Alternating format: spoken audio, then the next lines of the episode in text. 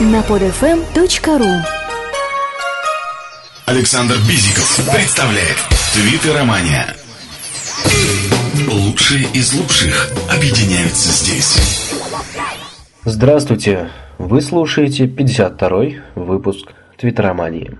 Это, наверное, единственный выпуск, в котором я не буду упоминать и вообще говорить о Твиттере. Совсем недавно, 5 октября, стало известно то, что Стив Джобс умер. Причиной его смерти стала серьезная болезнь – это рак поджелудочной железы. Сегодня я хочу поговорить о Стиве, о том, что он сделал для всего мира, как он изменил весь мир, и о его правилах, которыми всем советую пользоваться. Для многих людей Стив Джобс был наставником и человеком, на которого можно равняться. Следующие семь принципов заставят вас задуматься иначе о своей карьере, компании, клиентах и продукции. Вот они. Принцип первый. Делайте то, что любите. Стив Джобс всю свою жизнь следовал голосу сердца, и это, по его словам, существенно все изменило. Принцип 2. Оставьте след во Вселенной. Джобс привлекает людей со схожим образом мышления, которые разделяют его идеи и помогают превратить их в инновации, изменяющие мир. Стресс наполняет топливом ракету Apple, а замыслы Джобса дают им направление. Принцип третий. Дайте импульс своему мозгу. Инновации не существуют без творчества, и для Стива Джобса творчество – это процесс объединения вещей. Джобс считает, что широкий набор впечатлений расширяет наше понимание человеческого опыта. Принцип четвертый. Продавайте мечты, а не продукты. Для Джобса люди, Покупающие продукты Apple – это не потребители. Это люди с мечтами, надеждами и амбициями. Джобс создает продукты, чтобы помочь людям воплотить свои мечты. Принцип пятый. Скажите «нет» тысячи вещей. Согласно Джобсу, простота – это самое сложное. Начиная с дизайна плеера iPod и заканчивая интерфейсом смартфона iPhone, начиная с упаковки продуктов Apple и заканчивая функциональностью сайта Apple – Инновации означают отказ от всего лишнего, чтобы нужное могло говорить. Принцип 6. Создайте безумно великий опыт. Джобс сделал сеть розничных магазинов App Store золотым стандартом работы с покупателями. App Store стал лучшими в мире магазинами розничной торговли благодаря введению простых инноваций, перенять которые может любое предприятие, чтобы создать глубокие, продолжительные эмоции, связи со своими клиентами. Принцип 7. Овладейте посланием. Джобс – самый выдающийся корпоративный рассказчик в мире, который превращает презентацию продуктов в настоящее шоу. У нас могут быть самые инновационные идеи в мире, но если вы не можете взволновать ими людей, ваши достижения не имеют значения. Стив Джобс следовал всем этим семи принципам, и каждый был им выполнен. Он оставил след во Вселенной, он делал то, что любил, он давал импульс своему мозгу. Он продавал не продукты, а мечту. Он делал все просто. Он создал невероятно великий опыт и овладел посланием. Для тех, кто хочет отлично продавать свои продукты, сделать бренд, следуйте пути Джобсу. А сейчас вы услышите отрывок из выступления Стива Джобсу к студентам Стэнфордского университета, рассказывающих о трех историях. Слушаем.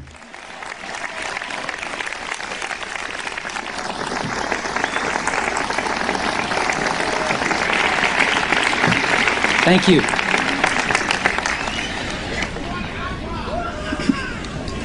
I'm uh, Для меня большая честь быть с вами сегодня на вручении дипломов одного из самых лучших университетов мира. Я университетов не оканчивал, но сегодня я в каком-то смысле как никогда приблизился к uh, окончанию университета.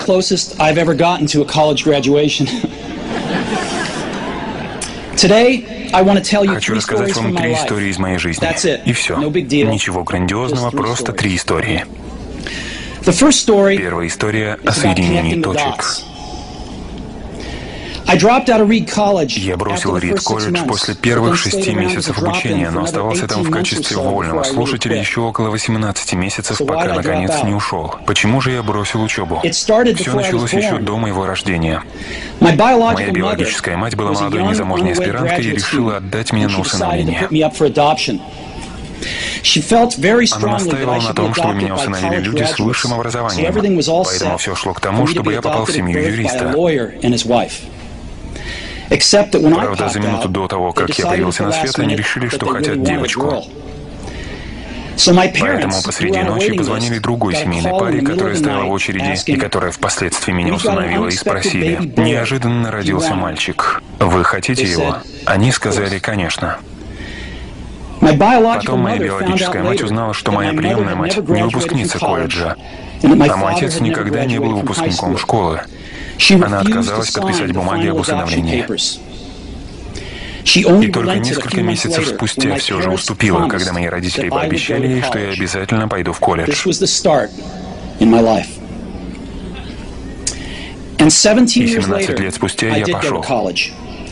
Но я наивно выбрал колледж, который был почти таким же дорогим, как и Стэнфорд.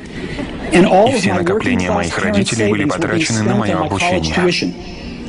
Через шесть месяцев я не видел смысла моего обучения. Я не знал, что я хочу делать в своей жизни. И не понимал, как колледж поможет мне это понять. И вот я просто тратил деньги родителей, которые они копили всю жизнь. Поэтому я решил бросить колледж и надеялся, что все как-нибудь устроится. Я был поначалу напуган, но оглядываясь сейчас назад, понимаю, что это было одним из моих лучших решений в жизни. Когда я бросил колледж, я мог уже не посещать обязательные занятия и ходить лишь на те, которые оказались мне интересными.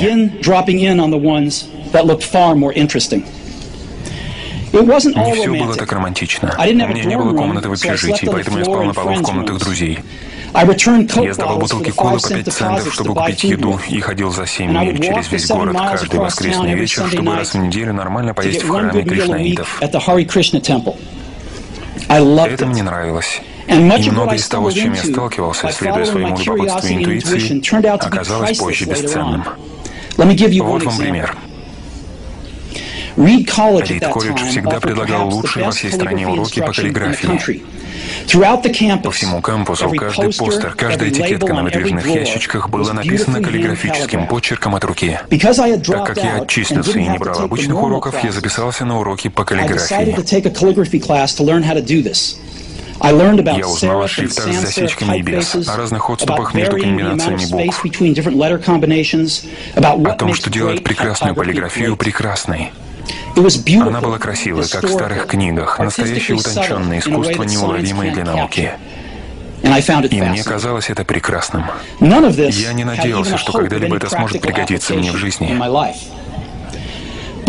Но 10 лет спустя, когда мы разрабатывали первый Macintosh, все это пригодилось. И Mac стал первым компьютером с красивой полиграфией. Если бы я не записался на тот курс в колледже, у Мака никогда бы не было нескольких гарнитур и пропорциональных шрифтов. Но так как Windows просто скопировал шрифты с Мака, скорее всего, ни у одного персонального компьютера не было бы всего этого.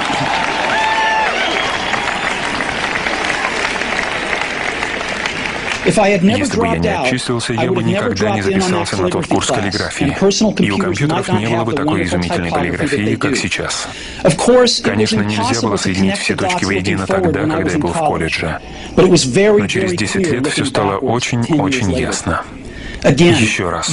Вы не можете соединить точки, смотря вперед. Вы можете соединить их, только оглядываясь в прошлое. Поэтому вам придется довериться тем точкам, которые вы как-нибудь свяжете в будущем. Вам придется на что-то положиться, на свой характер, судьбу, жизнь, карму, что угодно. Потому что уверенность, что все точки выстроятся в четкий путь, заставит вас слушать свое сердце даже в том случае, если вам покажется, что вы сбились с хорошо протаренной дорожки. Такой подход никогда не подводил меня. И он изменил мою жизнь. Моя вторая история о любви и потере. Мне повезло. Я нашел то, что я люблю по жизни делать, довольно рано. ВОЗ я основали Apple в гараже моих родителей, когда мне было 20. Мы усиленно трудились, и через 10 лет Apple выросла из двух человек в гараже до компании с доходом 2 миллиарда долларов и штатом из 4 тысяч работников. Мы выпустили наше самое лучшее создание, Macintosh, годом раньше, и мне только-только исполнилось 30. А потом меня уволили. Как вас могут уволить из компании, которую вы основали? По мере роста Apple мы нанимали людей, которых я считал очень талантливыми в делах управления компанией. И первые несколько лет все шло хорошо. Но потом наше видение будущего стало расходиться, и мы в конечном счете поссорились. Совет директоров был не на моей стороне. Поэтому в 30 лет я был уволен. Причем скандально. То, что было смыслом всей моей жизни, пропало. И это было ужасно.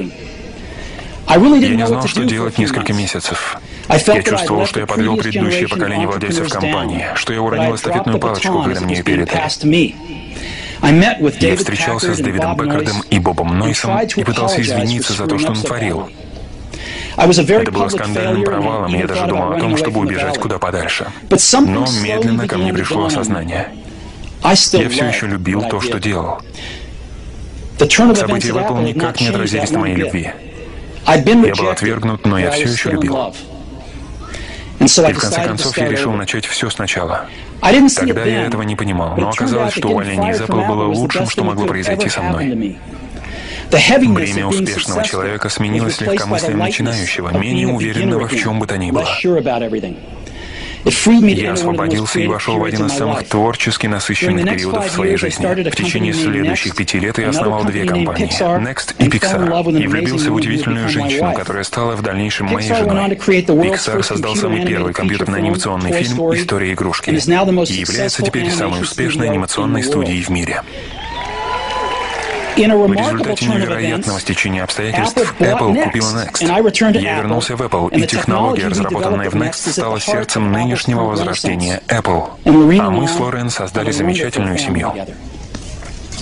Я совершенно уверен, что ничего из этого не случилось бы, если бы меня не уволили из Apple. Лекарство было горьким, но пациенту оно помогло. Иногда жизнь бьет вас по голове кирпичом. Не теряйте веры. Я убежден, что единственное, что помогло мне продолжать работать, была моя любовь к делу. Вам надо найти то, что вы любите. И это также верно для работы, как и для отношений. Ваша работа заполнит большую часть жизни. И единственный способ быть полностью довольным — делать то, что, по-вашему, является большим делом. И единственный способ делать великое дело — любить то, что вы делаете. Если вы еще не нашли своего дела, ищите, не останавливайтесь. Как в любви. Вы узнаете, что вы ищете, ищете, когда найдете. И как добрые хорошие отношения, они становятся только лучше с годами. Поэтому ищите, пока не найдете. Не останавливайтесь.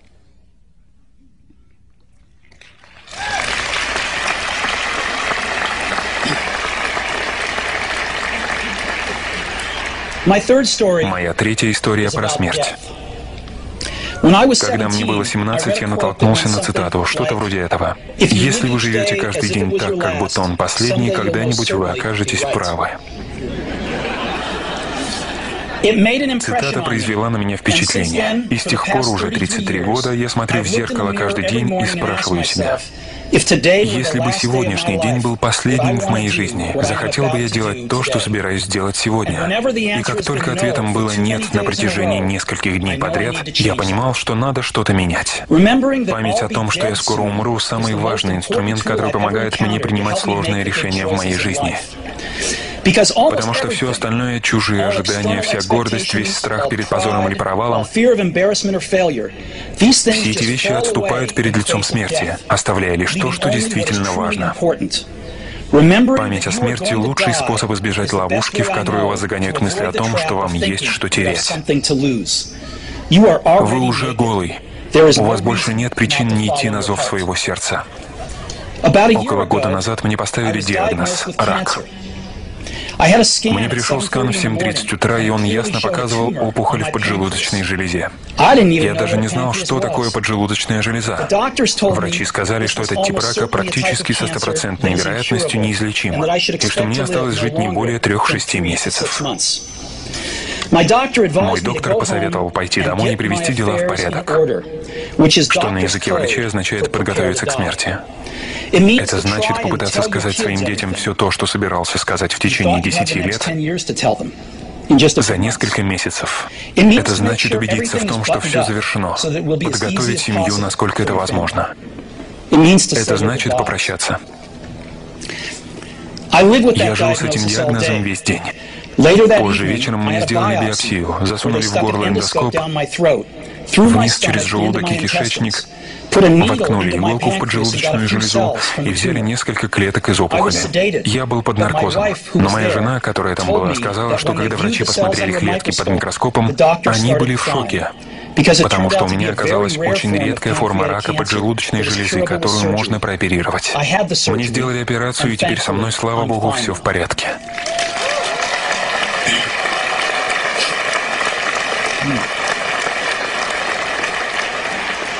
Смерть тогда подошла ко мне ближе всего. И, надеюсь, ближе всего на следующие несколько десятков лет. Пережив это, я теперь могу сказать следующее с большей уверенностью, чем тогда, когда смерть была полезной, но чисто абстрактной концепцией. Никто не хочет умирать. Даже люди, которые хотят попасть в рай, не хотят умирать, чтобы туда попасть. И все равно смерть — пункт назначения для всех нас. Никто еще не смог избежать ее. Так и должно быть. Потому что смерть, наверное, самое лучшее изобретение жизни. Она причина всех перемен в жизни. Она расчищает старое, чтобы открыть дорогу новому. Сейчас новое — это вы. Но когда-то не очень-то и долго осталось. Вы станете старым, и от вас избавятся. Простите за такой драматизм, но это правда. Ваше время ограничено, поэтому не тратьте его на то, чтобы прожить чью-то чужую жизнь. Не попадайте в ловушку догмы, которая учит жить в соответствии с мыслями других людей. Не позволяйте шуму чужих мнений перебить ваш внутренний голос. И самое важное, имейте храбрость следовать своему сердцу и интуиции. Они каким-то образом уже знают то, кем вы хотите стать на самом деле. Все остальное второстепенно.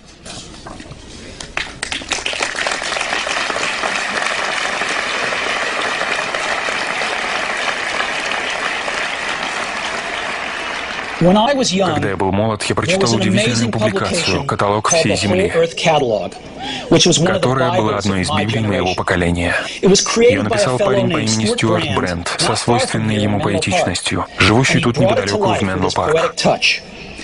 Это было в конце 60-х, до появления персональных компьютеров и настольной издательской системы. Поэтому она была сделана с помощью пишущих машинок, ножниц и полароидов. Что-то вроде Google в бумажной форме за 35 лет до появления Google. Публикация была идеалистической и приполненной полезными инструкциями и большими идеями. Стюарт и его команда сделали несколько выпусков каталога всей Земли и в конце концов издали последний номер. Это было в середине 70-х. Я был как раз вашего возраста. На задней обложке была фотография загородной дороги ранним утром. Вроде той, на которой вы, быть может, ловили машины, если любите приключения. Под ней были такие слова. «Оставайтесь голодными. Оставайтесь безрассудными». Это было их прощальное послание. Оставайтесь голодными. Оставайтесь безрассудными. И я всегда желал себе этого. И теперь, когда вы оканчиваете институт и начинаете новую жизнь, я желаю этого вам. Оставайтесь голодными, оставайтесь безрассудными. Всем большое спасибо. На этом у меня все. До скорой встречи. Скачать другие выпуски этой программы и оставить комментарии вы можете на podfm.ru.